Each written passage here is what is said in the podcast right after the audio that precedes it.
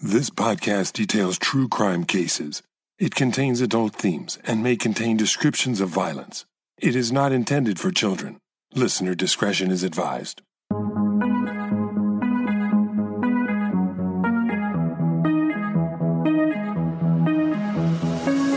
Thank you for joining me for today's episode of Once Upon a Crime. We're in the series Deathbed Confessions, and I've saved the most interesting story in this series for last.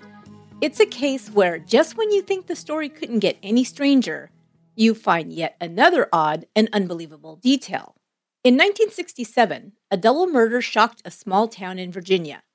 A suspect was quickly rounded up, but the case wasn't truly resolved until decades later when a chance encounter led to a series of events that would ultimately bring about a deathbed confession.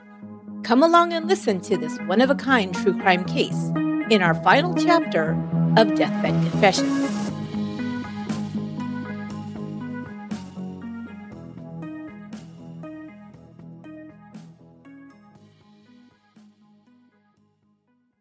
Staunton, Virginia was the epitome of small town America in the 1960s.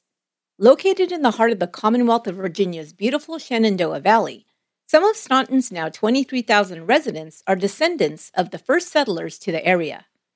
As in many small towns in America, Staunton just feels like home to those born and raised here. Many remain, working and raising their own families where they grew up.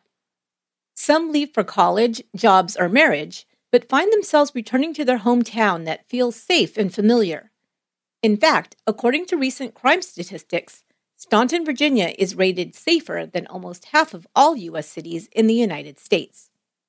Residents of Staunton then were understandably shocked when a double homicide occurred in their town on a warm spring evening in 1967. The scene of the crime made the shocking discovery even more jarring. A locally owned and operated ice cream store that was a popular destination for families. Larry Robertson stopped at High's Ice Cream late on April 11th. The shop was located in a small shopping center in the middle of town on North Augusta Street. It was a Tuesday evening, and the days had just begun to grow warm in the lead up to the hotter summer months in this part of the country. The ice cream shop always grew busier beginning in late spring, and the owners decided to keep the doors open later in the evening. This evening was the first of the extended hours, with High staying open to serve customers until 10:45 p.m. Robertson decided to make a quick stop at the store to purchase a carton of milk. He entered the store just before closing time. He found the doors unlocked and the lights still on, but as he stepped inside, he found the place empty. He called out to make his presence known, but no one came out to serve him. He stepped past the counter and peered into the back room of the ice cream shop. There he found a scene that would rattle him so thoroughly that later that evening he would be transported to King's Daughters Hospital to be treated for shock. In a small back room that served as the shop's storeroom and office, there was a bloody scene. Lying on the floor in a pool of blood lay two young women. One was lying face down, and the second woman lying face up across the legs of the first. Great quantities of blood had pooled on the floor and around the victims. It appeared that they had both been shot in the head. Robertson quickly grabbed a phone and, with shaking hands, dialed the police. When the first officers arrived, they found the witness sitting in his car in the parking lot, sobbing. The victims were soon identified as 19 year old Constance Connie Smoots Hevner and 20 year old Carolyn Hevner Perry. Connie and Carolyn, sisters in law, both worked at the ice cream shop. The shop was owned and operated by Carolyn's family. Her mother Elizabeth managed the store. Connie had married Carolyn's brother Larry almost two years earlier, soon after graduating from Fort Defiance High School. Connie had been a cheerleader, a member of her high school photography club, and had served as director of her junior class play. After marrying Larry, Connie began working at the family ice cream shop. Connie was very close to her twin brother, Carol. Carolyn's father had passed away five years earlier, and her mother had recently remarried. Carolyn was one of eight children in the Perry family and the eldest daughter. She had graduated from Wilson Memorial High School in 1964 and married Danny Lee Perry. The couple had a two year old daughter, Kim. Both women were unresponsive when the ambulance arrived. Connie died soon after being shot and was pronounced dead on arrival at King's Daughters Hospital. Carolyn clung to life for a few hours before succumbing to her injuries at the University of Virginia Hospital. Both Connie's father, Virgil, and her husband, Larry, worked as long haul truck drivers. They were tracked down, Larry near Boston and Virgil Smoots in North Carolina, and told the terrible news. They quickly boarded flights and returned home. Larry Hevner reeled from the news that both his wife and sister were dead at the hands of an unknown assailant. Sergeants David Davy Bocock and Floyd Jarvis of the Staunton Police Department's Criminal Investigations Unit were assigned to the double homicide case. They surveyed the crime scene. Both women had been shot at close range with a 25 caliber weapon. The gun was not found at the scene. A prepared deposit of the ice cream shop's earnings for the day was found sitting out in the back room near the bodies. However, upon closer examination, it was determined that cash in the amount of $138 was missing from the total. Sergeant Bocock, as it happens, was on patrol in the area where High's ice cream was located that evening and had driven past it on his rounds. He most likely had driven past just minutes before the shooting occurred. He would recall seeing a man inside a nearby phone booth that night. As the police began to gather in the shopping center parking lot, the man Bocock had seen in the phone booth earlier now stood watching more police vehicles arrive. A group of curious onlookers had begun to gather. Bocock approached the man to question him about anything he might have observed that evening. The man's name was William Gus Thomas. He told the officer that he was employed as an English teacher at Buffalo Gap High School in nearby Swoope. Thomas was 24 years old and married. His wife Sally was also a teacher. She taught at Beverly Manor Elementary School. Thomas told Bocock he'd just moved into a new home on Weston Drive, and the phone had not yet been connected. He'd come to the Terry Court Shopping Center to use the payphone to place a call to his father that evening. The officers did not share the information with Thomas about the women found slain in the ice cream shop, and Thomas didn't ask. But guessing that the police were on scene responding to some type of criminal activity, Thomas stuck around longer and later approached another officer to share some observations he'd made that evening. He mentioned that he'd seen two men, one white, one black, running from the direction of the shopping center as he was in the phone booth. The black man appeared to have something in his hand, which may have been a piece of pipe, he said. Thomas also recalled seeing a dog running in the area, quote, waving a pair of bloody pants. The officer reported this to the investigator, Davy Bocock, who later said he noted the statement as suspicious, as if the witness was trying to create an alibi and direct the investigator's attention somewhere else. By the next day, the double homicide was front page news. Soon the news spread to other media outlets, and by that weekend, the ice cream shop murders became national news. Even so, investigators soon ran out of leads, and the case quickly went cold.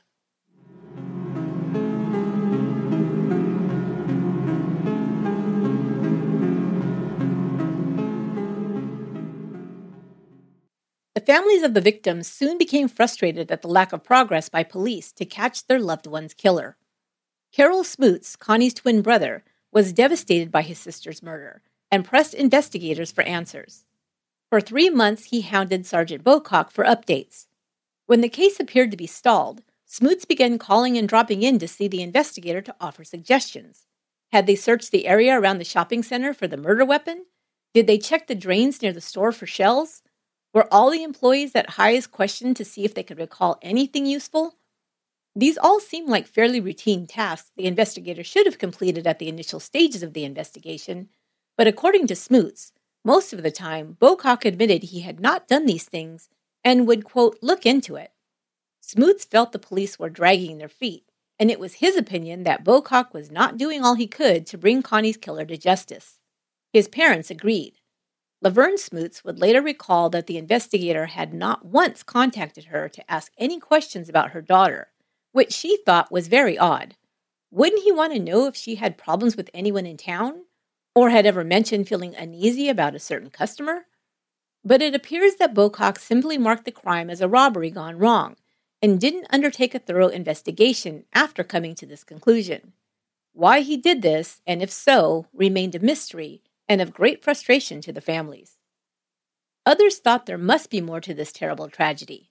Who would commit such a brutal crime for barely $100? Why would a robber shoot two defenseless young women for such a paltry amount?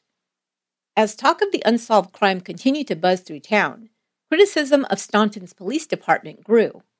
Yet unknown to the public was the fact that police did have someone they were questioning about the case William Gus Thomas, the man in the phone booth on the night of the murders. He was brought in twice for questioning in the days following the murders. They called him back for another interview at the end of the month, and this time they recorded his statements. Each time Thomas had been asked to return to answer more questions, he'd done so willingly, even eagerly. He made long, rambling statements not only about his observations during the night in question, but also about his life, his job, and his responsibilities as a married man. He told investigators he was working three jobs and was concerned that he might not be rehired for the next school term. He gave information about his education, his family, and anything else he could think of. He seemed to revel in the attention paid to him by the police. In fact, at one point, Thomas expressed how much he enjoyed talking with them and said he hoped he was being helpful to their case. But during the last interview, Thomas was asked more pointed questions about the men he'd said he'd witnessed running near the shopping center the night of the murder, and about the dog with the bloody pants, and also about a conversation he claimed to have with a blond haired boy early on the morning after the murders. He'd shared this information with officers in his first interview later that same day. He was now grilled by investigators about the details, since they didn't believe he was telling them the truth. Thomas then admitted that he'd made up these stories. He said he found himself spinning these yarns because he was, quote, thrilled when police began asking him questions, and he learned they were looking to him for help in solving a murder case. I had been at a loss for excitement, Thomas is heard to say on the taped interview. It was reported by others that Gus Thomas was going around town hinting that he had somehow been involved in the murders at High's ice cream store. Most dismissed these statements by the young teacher, saying they, quote, thought he sounded crazy, end quote. With only Thomas's false statements to police and town gossip to work with, Commonwealth Attorney T. Claybrook Elder nevertheless filed charges that fall against the schoolteacher for one count of first degree murder in the slaying of Constance Smoots Hevner. The charge for Carolyn Hevner Perry's murder was not filed at that time. This most likely was a strategic move by the state in the event they did not win a guilty verdict for the first charge of murder. If Thomas walked on that charge, there would still be another chance to try him for the second murder at a later date, should more evidence come to light. William W. Thomas Jr. was arrested on October 16, 1967, six months after the murders were committed. His parents used their real estate holdings as collateral to pay the $15,000 bond and Thomas was released the same day. He would remain free while awaiting trial.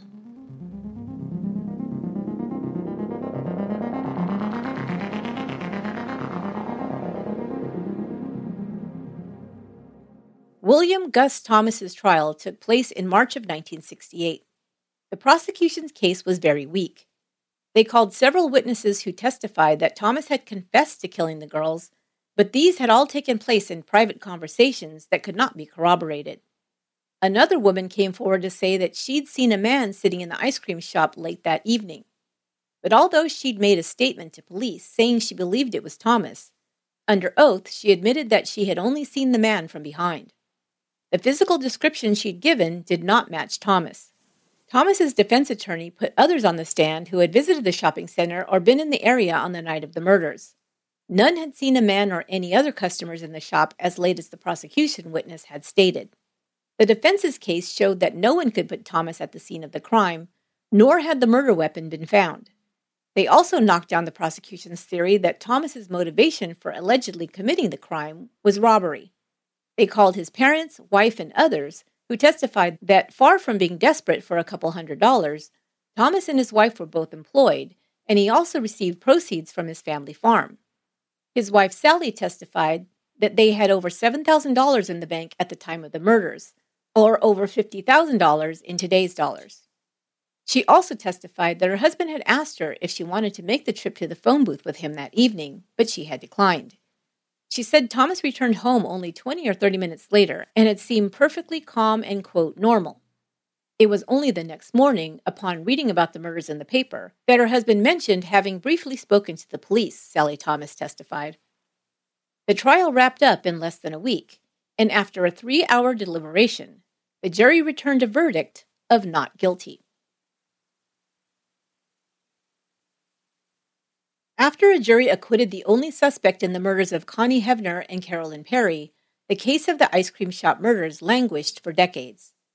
Roy Hartless, a lifelong resident of Staunton, was just 14 years old when the murders rocked his hometown. He knew Connie Hevner peripherally, delivering her family's paper each morning while working his paper route as a boy. Perhaps it was this crime that inspired Roy Hartless to become a police officer, or maybe it had always been his ambition. Either way, he joined the Staunton Police Department as a patrol officer in 1973, soon after graduating high school. The double homicide at Highs remained fixed in Hartless's memory over the years. Growing up in Staunton, he often saw the victims' family members around town and exchanged pleasantries. In 1988, after 15 years' experience on the police force, Hartless was assigned to the Criminal Investigation Unit. He began reviewing cold cases, including the murder at High's Ice Cream in 1967. Leads still came in about the case now and then over the years, and Hartless took it upon himself to follow up on each tip. He also took another look at William Gus Thomas, the one and only suspect who was acquitted of the crime. Hartless even flew to California to interview Thomas's now ex-wife. He thought if she had any information she hadn't shared with the police in 1967 when she and Thomas were still married, she may do so now. But Sally Thomas's recollection many years later remained consistent with what she had said on the stand at her husband's trial. Hartless concluded that Thomas was never a solid suspect for the crime. Hartless worked for over a dozen years with Davy Bocock, the lead investigator on the case. He would periodically ask Bocock questions about the murder investigation. But Bocock had long before pushed the unsolved case to the back of his mind, concluding it was a simple robbery that turned tragic. Sergeant Bocock retired from the police force in the mid 1980s. In the late 1990s, the Hevner family contacted the Staunton police to inquire whether the advancements in forensic science such as DNA testing and ballistics analysis, might yield new clues in the case. The bullet casings found at the scene were now analyzed with improved techniques, but without a murder weapon, they did little to provide additional information. Hartless began speaking to the family members and became more determined to work to solve the case. He decided the only way to do so properly was to begin at square one. He had everything that had been compiled on the case pulled from the archives to review. He was surprised to find that the information collected was pretty scant for such a high profile case, not to mention one with multiple victims. Hartless said files of most murder cases generally measured over three inches thick, filled with interview reports, crime scene details, photos, maps, follow up interviews, etc. But the case file on the High's murders only measured about a half inch thick, with one two page report submitted by Sergeant Bocock. There were reports of the interviews police had conducted with Gus Thomas and the witness who found the bodies. There were also a few reports from others who'd come forward later on, either those who'd been in the ice cream shop sometime before the murders or others who'd been in the area that evening. Other than that, there was little additional information. Hartless thought about what he would have done if he'd been assigned the case in 1967. First of all, he reviewed the scene of the crime. By this time, High's ice cream had been bought and sold several times before being franchised in the late 1980s. Soon afterward, many of the shops closed due to the recession and competition from a new, more hip ice cream franchise, Ben & Jerry's. Hartless went back to the Hevner family who'd run the Staunton store in the 1960s when their daughter and daughter-in-law were killed. He realized two things right away. Number one, Almost everyone who worked at the shop at that time was related to the Hevners by blood or marriage. And number two, almost none of them had been interviewed after the murders. When he contacted them to gather details about what they remembered from that time, most of the employees and family members told him it was the first time they'd ever been interviewed about the case. Hartless was stunned. Not talking to witnesses who knew the victims was a fundamental error in investigating a homicide, Hartless knew. Now speaking to the victim's coworkers, even so many years later, provided new information and a possible clue. Hartless learned that Connie Hevner was not originally scheduled to work that night. She had filled in for a coworker who was unable to work their shift. But who that coworker was had long been forgotten. The Hevners had not kept employee records from that time. Hartless thought this information might yield a clue, but without the name of the missing employee, the investigation stalled once more. Still, he couldn't put it out of his mind and continued to follow up on even minor leads for the rest of his career with the Staunton PD. In 2005, Hartless retired from the police department. Instead of spending his free time relaxing or taking up a new hobby, Hartless couldn't seem to get police work out of his blood, so he went into private investigation.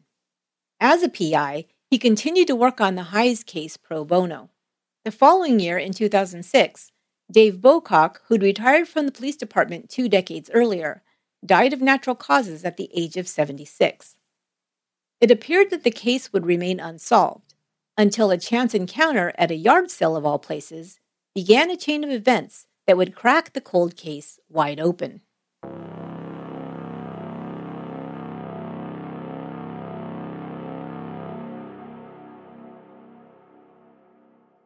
Another person who had become obsessed with the case was a distant cousin of the two murdered women. Lowell Sheets was related to Connie Hevner by blood, and by extension, Carolyn Perry, her sister in law. Sheets was well known around town as someone who was still seeking leads in the unsolved murders, even into the 2000s. Sheets was also a local business owner. He owned and operated a successful appliance sales and repair shop, S&W Appliances. In 2008, Sheets's daughter-in-law held a yard sale at her home in Staunton. His son's work truck with the S&W logo painted on its side was parked in the driveway that weekend. A woman from the nearby town of Verona had stopped at the yard sale and noticed the truck. She was also aware that the owner of the appliance business was a relative of Connie Hevner. She approached Sheets's daughter-in-law to inquire how she might get in touch with her father. She said she had some information he might be interested in about the case. Her information was passed along to Sheets, who soon afterward got in touch with her. The woman's name was Joyce Bradshaw. She was 74 years old and retired, but in 1967, she was working at Western State Hospital in Staunton. Okay, a quick aside about Western State. When it first opened in 1828, it was called Western State Lunatic Asylum. Even though the name was changed to the more inviting Western State Hospital in 1894, it continued to have a long history of warehousing patients in deplorable conditions. Many Western state patients were mentally or physically impaired, suffered from mental illness, or were women who had been institutionalized by parents or their spouses, or anything ranging from depression to, quote, sexual promiscuity. Patients were placed in overcrowded conditions and subjected to inhumane treatments. They were locked in cells or placed in straitjackets and other restraints forced sterilizations took place after the Eugenical Sterilization Act was passed in Virginia in 1924. This practice did not end until the law was finally repealed in the 1970s. Electroshock therapy and lobotomies were also part of the therapies that patients were subjected to at Western State. Western State Hospital moved into new modern facilities in the 1970s. Its original buildings were then repurposed as the Staunton Correctional Center, a medium security men's prison. The prison closed in 2003, and the campus remained empty for several years until the state gave the property to the Staunton Industrial Authority. It is now a condominium community called The Villages. With that history, there has to be a few spirits lurking around those condos, don't you think? But I digress. Back to Joyce Bradshaw. Joyce told Lowell Sheets that one of her young aides at Western State Hospital in 1967 was a 19 year old named Sharon Diane Crawford, who went by her middle name, Diane. Diane was born and raised in Staunton. After high school, she attended classes at Virginia Western Community College. In the spring of 1967, Diane was hired as a nurse's aide at Western State. Joyce had been her supervisor. Joyce Bradshaw had total recall of the events that took place 40 years earlier in April of 1967. She said this was because the memories from that time had shaken her so much she could never get them out of her mind.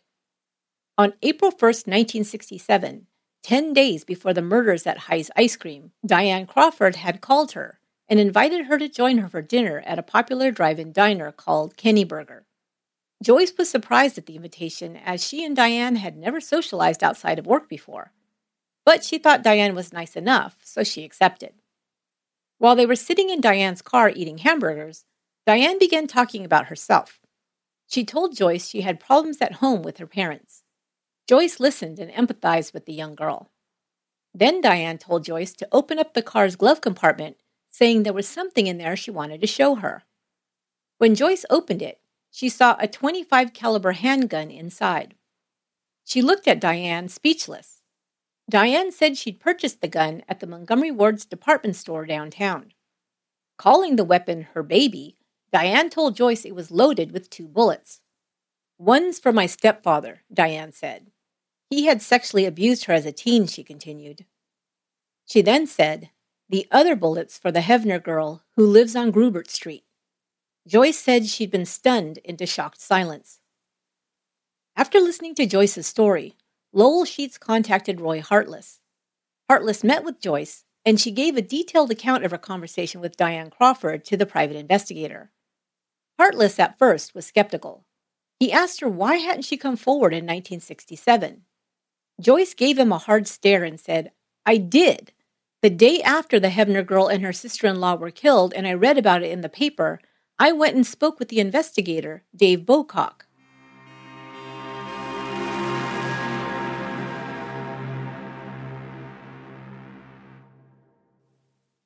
Sergeant Dave Bocock was in charge of criminal investigations for the Staunton PD for years. Hartless himself had worked with Sergeant Bocock for over a dozen years. So Hartless was very surprised to hear that his sergeant had been given this information by Joyce Bradshaw in 1967, and yet there was no mention of it in the case file. And there was more. Joyce claimed that when she reported Diane's threat against Connie Hevner to Bocock, he responded by saying, Oh, yes, I know her. She used to come up to my farm to shoot target practice. He seemed unconcerned, Joyce said, as if it was all a misunderstanding or something that could be easily explained. He told Joyce he'd look into it and get back to her. A few days later, Hartless did show up at the hospital to speak to Joyce. Bocock told her he'd cleared Diane as a suspect. Diane had taken a polygraph test and passed, Bocock said. Furthermore, the bullets used in the crime did not match Diane's gun, he told Joyce. Joyce remembered that before leaving, Bocock had said pointedly to her, Diane's a crack shot. Joyce took this as a threat. But, she told Hartless she didn't believe what the sergeant said about Diane being cleared in the investigation. As soon as I heard about the murders, Joyce told the PI, I knew it was Diane. Joyce may have been right about Diane being a potential threat, because a couple of days after her visit from the sergeant, Diane phoned Joyce once more with an invitation. She asked her to go for a drive to Lone Fountain, a tiny rural town located about 15 miles west of Staunton. Joyce declined, saying she was busy. Diane became hostile.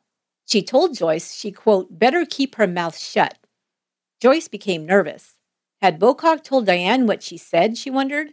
Or had Diane just suspected it when she was called in by the officer to answer questions? Joyce decided to play dumb. Keep my mouth shut about what? she asked. Diane answered, You know what about. I was scared, Joyce now told Hartless 41 years later. I just wanted to put it out of my mind. But over the years, Joyce continued to reflect on what she knew. She told Hartless she had later also contacted other law enforcement agencies with this information, making reports about the threat to the Virginia State Police and the Nelson County Sheriff's Department. No one had taken her very seriously, Joyce claimed.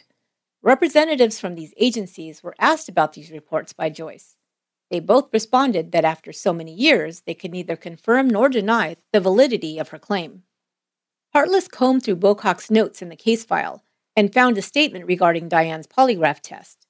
The note said it had been ordered for elimination purposes. But he found no follow up reports, and there was no information about the results of the polygraph. Hartless requested a transcript, but was unable to obtain one. He now wondered what the connection between Bocock and Diane Crawford, a possible suspect, could mean. At the very least, he found it inappropriate that the sergeant had handled the investigation of a suspect who he, by his own admission, had a prior relationship to, even if it was only as target practice buddies. And Hartless was able to find out another fact. Diane Crawford had been employed at High's Ice Cream in 1967 and may have been the employee who Connie Hevner had filled in for on that fateful night of April 11th. Hartless now set out to track down Diane Crawford.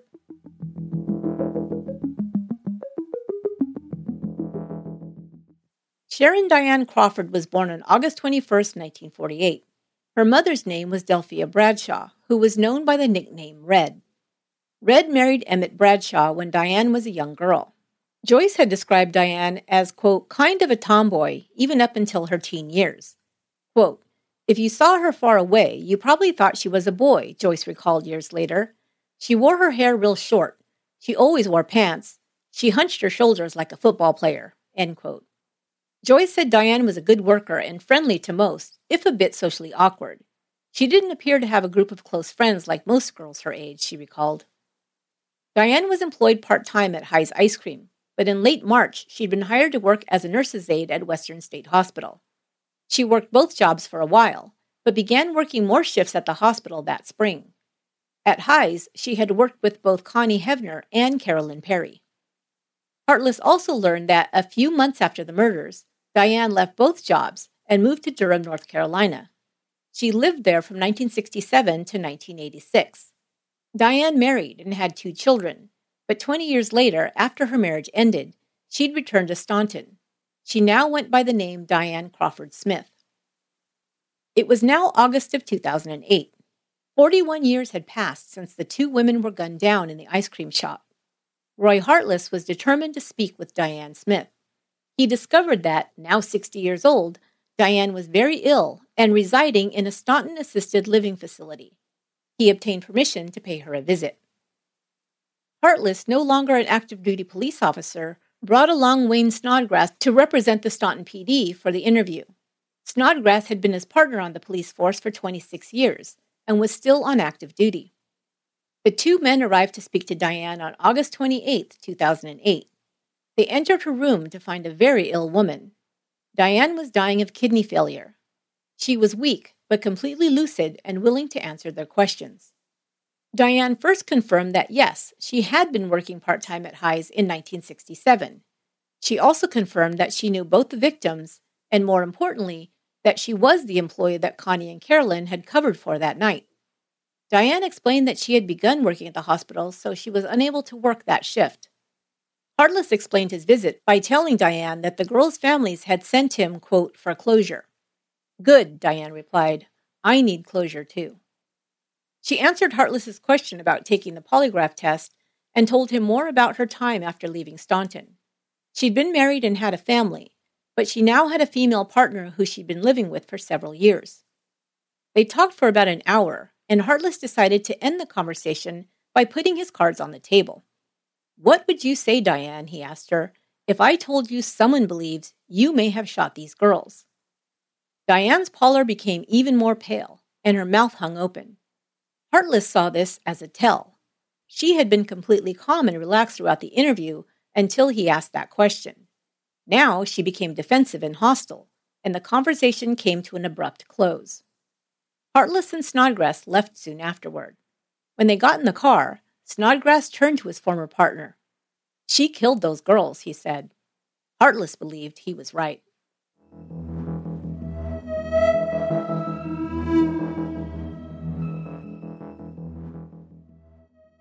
The investigators took the new information and their notes from the interview with Diane Crawford Smith to the head of the Criminal Investigations Unit for the Staunton PD. Hartless expected Staunton investigators to move the case forward by conducting a formal interview with Diane themselves and share the information with the prosecutor's office. But days passed and then weeks, and nothing happened. No charges were filed, and there were no updates on the case reported in the media. Then Hartless learned that Wayne Snodgrass had been taken off the case by the chief of police. Not only that, but the chief also forbid the officer from speaking with Hartless about the case. When he was asked about this decision, Chief Jim Williams explained that Officer Snodgrass had been reassigned to patrol duty a couple of years earlier. Williams said he was just making sure the case was being handled by officers in the Criminal Investigations Unit. And yet, there was still no movement in the case. On November 19th, three months after his visit to Diane, Hartless decided to pay a visit to the Commonwealth Attorney's Office to find out when they were planning their next move. But he was in for another surprise when he spoke to prosecutor Ray Robertson. Robertson told him he had not been informed of the new information on the case by the police department. The private investigator now filled Robertson in about Diane Crawford Smith. Robertson then spoke with Chief Jim Williams, asking him for the updates in the investigation. Williams explained that he was waiting to brief the prosecutor's office after they completed gathering the information and button down the details of the investigation. The attorney then met with the Hevner and Perry families to update them on the 40 year old case.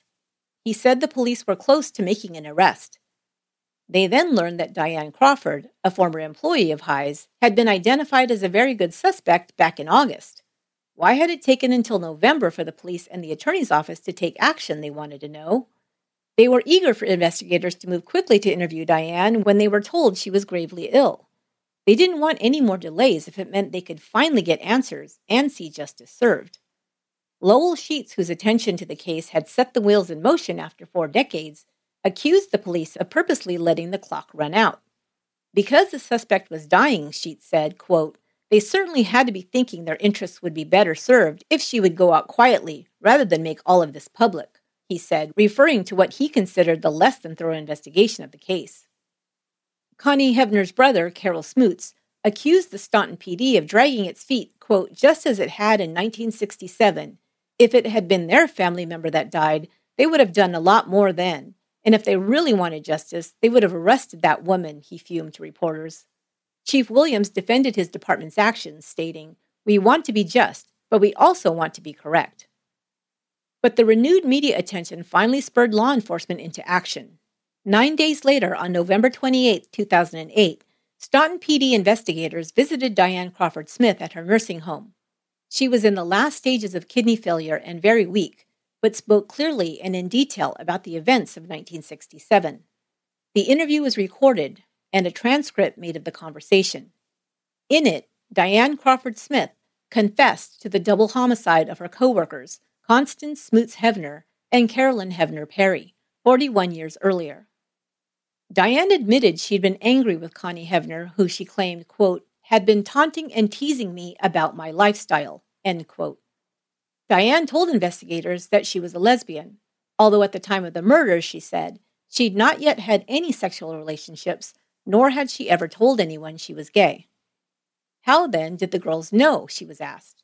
Quote, How do kids find out about anything? It was just really unusual back then, Diane replied. There must have been rumors, or maybe they just suspected, she said, because the teasing had, quote, gone on for a while.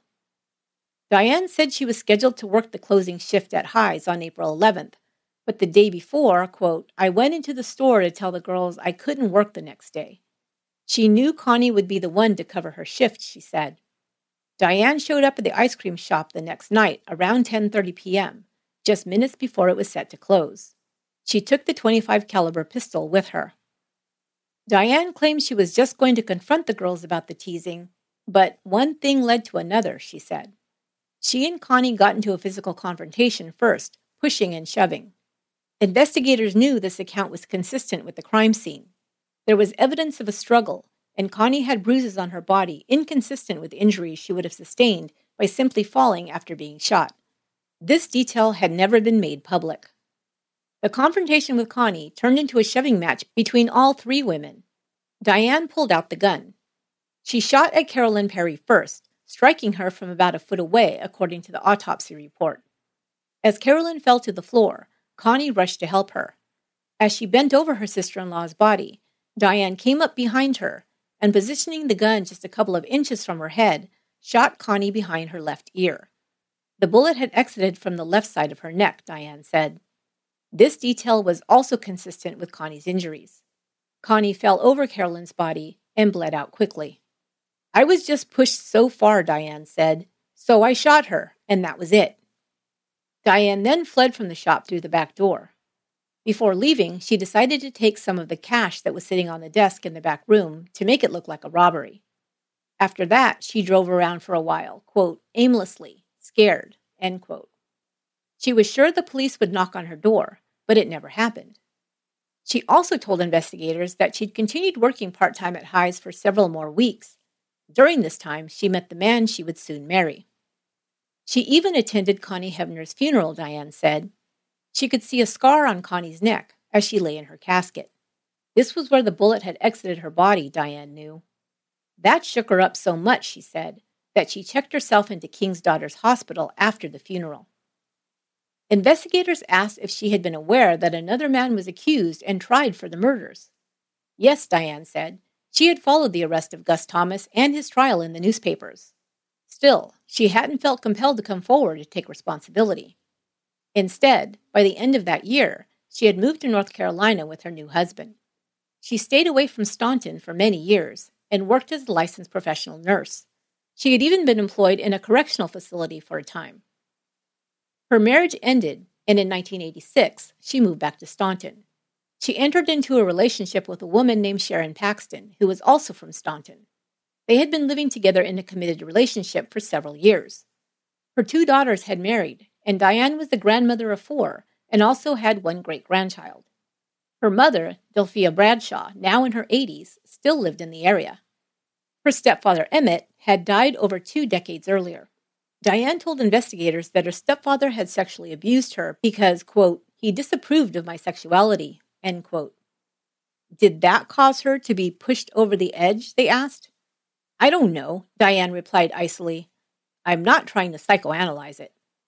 Investigators described Diane's demeanor during her confession as mainly calm and matter of fact. She did express some remorse in her statement, but never became emotional or cried. As for the pain she had caused so many by her actions, Diane said that she hoped her confession would, quote, bring them closure, end quote. On December 10th, Chief Williams and Commonwealth Attorney Ray Robertson held a press conference announcing the arrest of Diane Crawford Smith for the murders of Connie Hevner and Carolyn Perry. She would formally be charged with two counts of first degree murder soon. They provided reporters with a copy of the mugshot of the dying woman taken in her hospital bed. When asked about the motive for the crime, they declined to give specifics at that time, but said the details would all be revealed at trial. They did say, however, that the motive was not robbery. They also shared that Diane Smith was terminally ill. There's some concern she may not survive the weekend, Robertson said.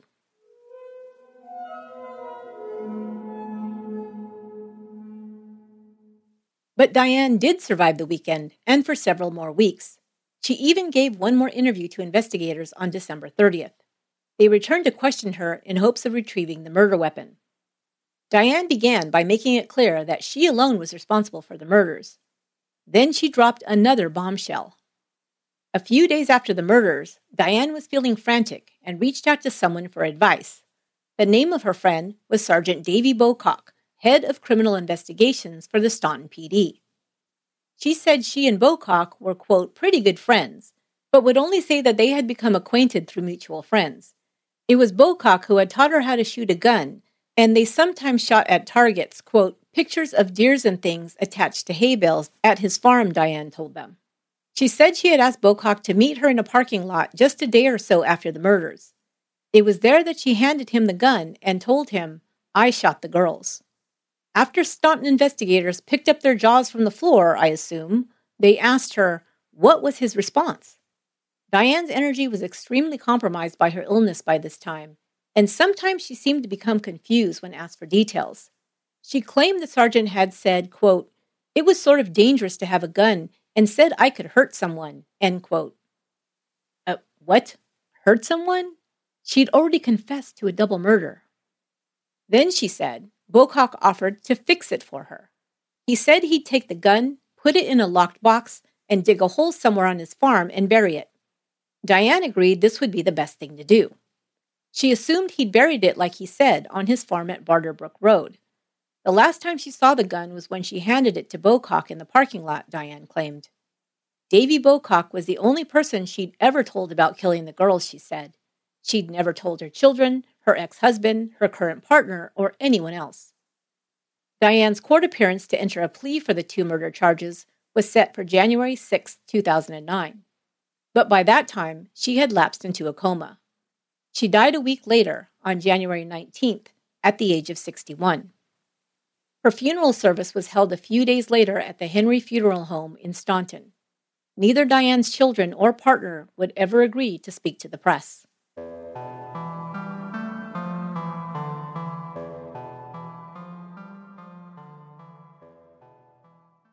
William Gus Thomas had been under suspicion for murders he did not commit for over 40 years, even though he was acquitted of one of them in 1968. Being accused of the ice cream shop murders had made him a pariah in his hometown. Schools would no longer hire him as a teacher, and he instead began working in the construction trade. He and his wife Sally eventually divorced, and she moved to California. On December 30th, 2008, the same day Diane made her last confession, Raymond Robertson announced that the attorney's office had cleared Thomas of the second murder indictment that was still pending. Asked for comment by reporters, Gus Thomas said that living under suspicion for the last 40 years, quote, had been tough, but my loss is not comparable to what happened to those families, end quote.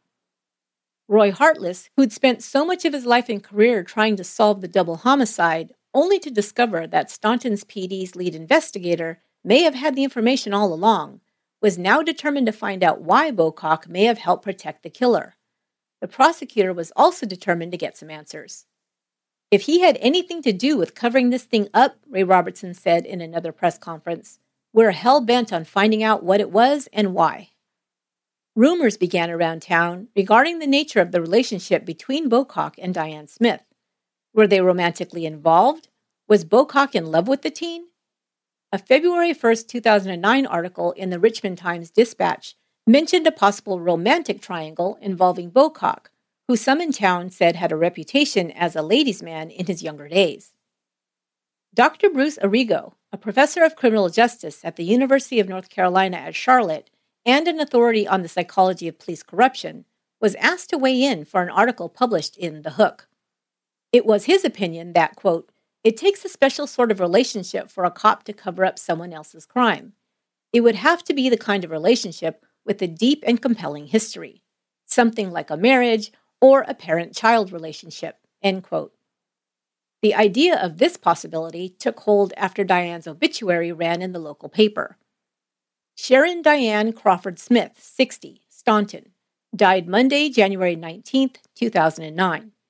She was born August 21, 1948, in Staunton, the daughter of Delphia Red Crawford Bradshaw. In addition to her mother, Family members include a longtime friend and cherished companion, Sharon Paxton of Staunton, two daughters, Crystal Shercliffe and her husband Tracy of Staunton, and the eldest daughter resides out of the area. A sister and brother in law, Joan and Fred Gilmer of Staunton, four grandchildren, and one great grandchild. There was no mention of Diane's biological father. Now some wondered was Davy Bocock Diane's father? Ray Robertson told reporters in April of 2009 that after Diane died, someone close to her, whom he would not name, had shared the following information with him. Bocock would have been 18 years old when Diane was born, and Diane's mother had lived on Frontier Drive at that time, which was located just around the corner from the Bocock family farm on Barterbrook Road. The attorney decided to continue the investigation into the possible cover up and asked the judge for permission to exhume Bocock's body in order to collect DNA. But they hit another brick wall. Wouldn't you know it, Robertson said, exasperated, that son of a bitch had himself cremated. Bocock's children were petitioned to volunteer DNA samples, but they declined the request. I can't charge a dead man with the crime, Robertson explained, so there's no way to compel any of his children to submit DNA. Robertson also attempted to speak to Diane's mother, Red Bradshaw, but she hung up on him. Several reporters also contacted Diane's mother, who was now 85 years old. One finally spoke with her briefly by phone. About her daughter, Red Bradshaw said, She's been accused of a lot, but I have nothing to say. Before she had time to hang up, the reporter asked her if Davy Bocock was Diane's father. Red answered, He wasn't her father. That's my business who her father is, but he wasn't her father. Still, questions remain. The mystery may someday be solved, if in the future one of Bocock's grandchildren or great grandchildren or another distant relative decides to submit their DNA for testing, just out of curiosity.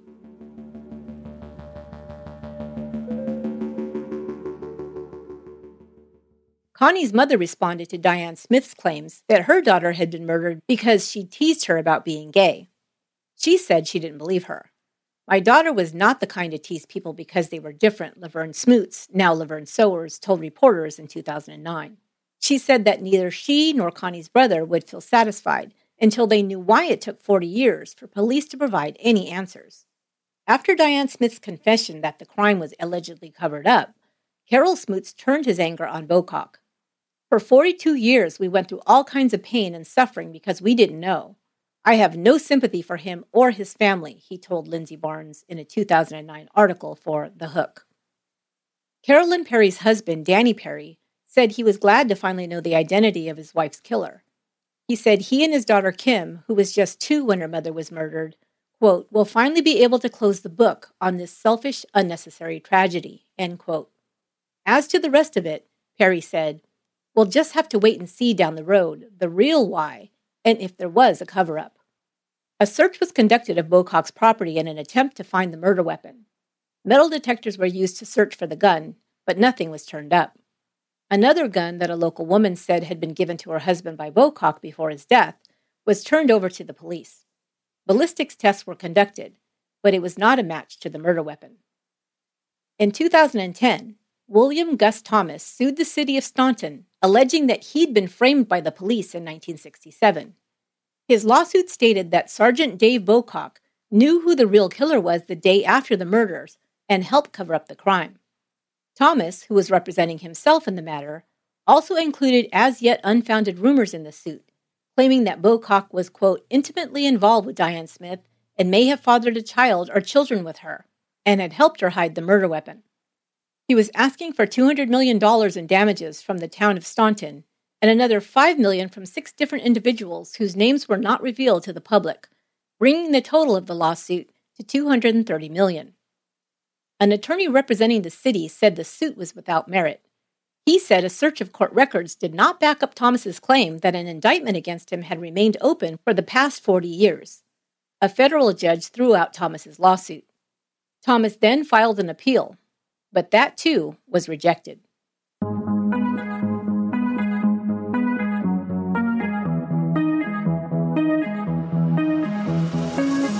That will do it for this episode of Once Upon a Crime. Let me know your thoughts about this case. You can interact with me and other listeners of the podcast on the Facebook group.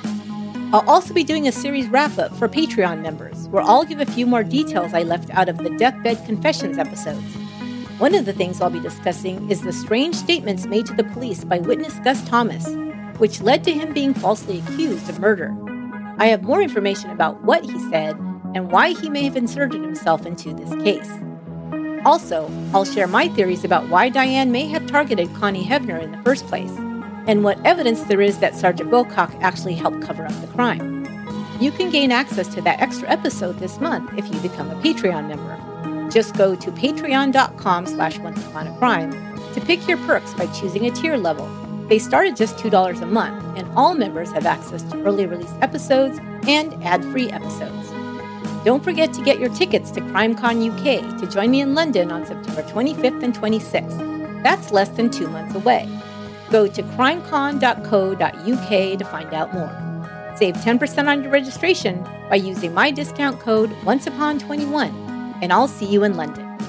Once Upon a Crime is written, produced, and edited by me, Esther Ludlow. Our administrative research and production assistant is Lorena Garcia. Our copy editor is Crystal Durnan. Original music and final sound mix by Aaron Goldberg. Until next time, be good to one another.